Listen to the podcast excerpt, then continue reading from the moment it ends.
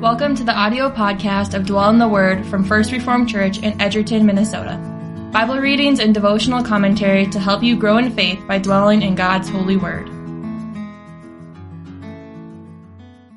Welcome to Dwell in the Word. Today is Wednesday. It is June 15th. Today we start with another prayer from the Book of Common Prayer. Let us pray. O God, who has prepared for them that love you such good things as pass man's understanding, pour into our hearts such love towards you that we, loving you above all things, may obtain your promises, which exceed all that we can desire. Through Jesus Christ our Lord we pray. Amen. All right, we are in Jonah chapter 2 today. We will be reading verse 1 through verse 10, which is all of the chapter. Hear the word of the Lord. Then Jonah prayed to the Lord his God from the belly of the fish, saying, I called out to the Lord out of my distress, and he answered me. Out of the belly of Sheol I cried, and you heard my voice. For you cast me into the deep, into the heart of the seas, and the flood surrounded me. All your waves and your billows passed over me.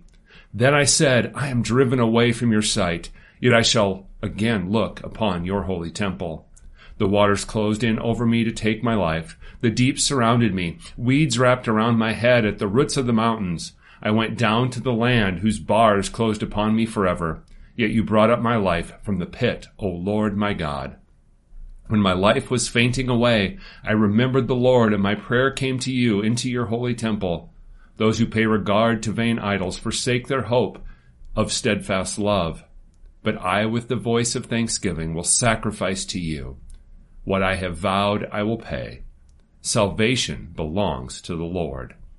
And the Lord spoke to the fish, and it vomited Jonah out upon the dry land. The book of Jonah is a book that I always like to go back to.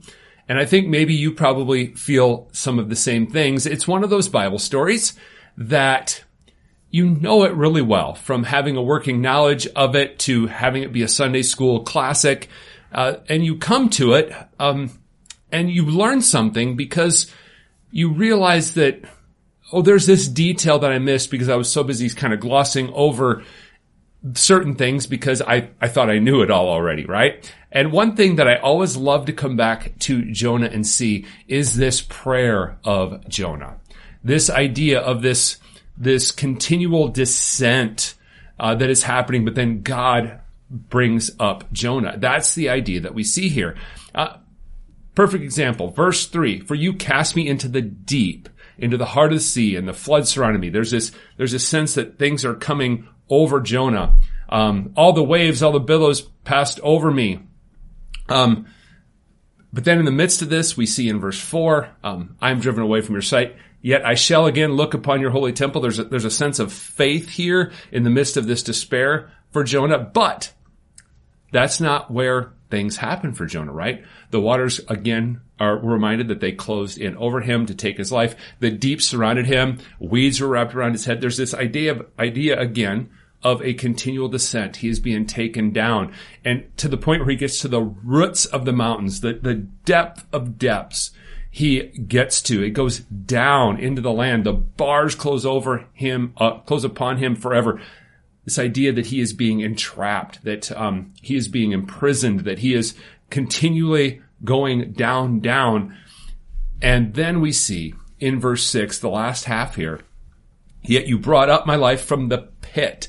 Again, Jonah's imagery is he's gone all the way down, but God is bringing him up. This is the prayer of Jonah. He understands who the one who can save him is. Uh, in the midst of this storm, in the midst of where he is at, and, and in the midst of even this large fish consuming him, he knows where his salvation comes from, right? Um, verse 7 When my life was fading away, I remembered the Lord, and my prayer came to you into your holy temple he understands who he needs to go to. And, and it's easy for us, right? Um, in times of desperation, it's much easier to call upon the Lord than when things are going well, right? And Jonah was at a, a major place of desperation here, wasn't he? And then this ver- uh, verse 8 kind of seems out of place to us. Um, he says, I remember, I remembered you Uh, my prayer comes to you. And then right here, verse 8, those who pay regard to vain idols forsake their hope of steadfast love. That kind of seems out of place, but let's stop and think about what that's saying.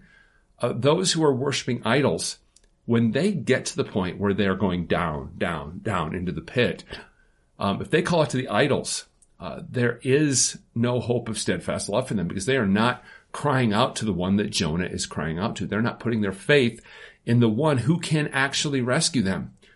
And so then Jonah contrasts this group of people who would call out to idols, call out to those gods who do not have a voice, those gods who do not have ears.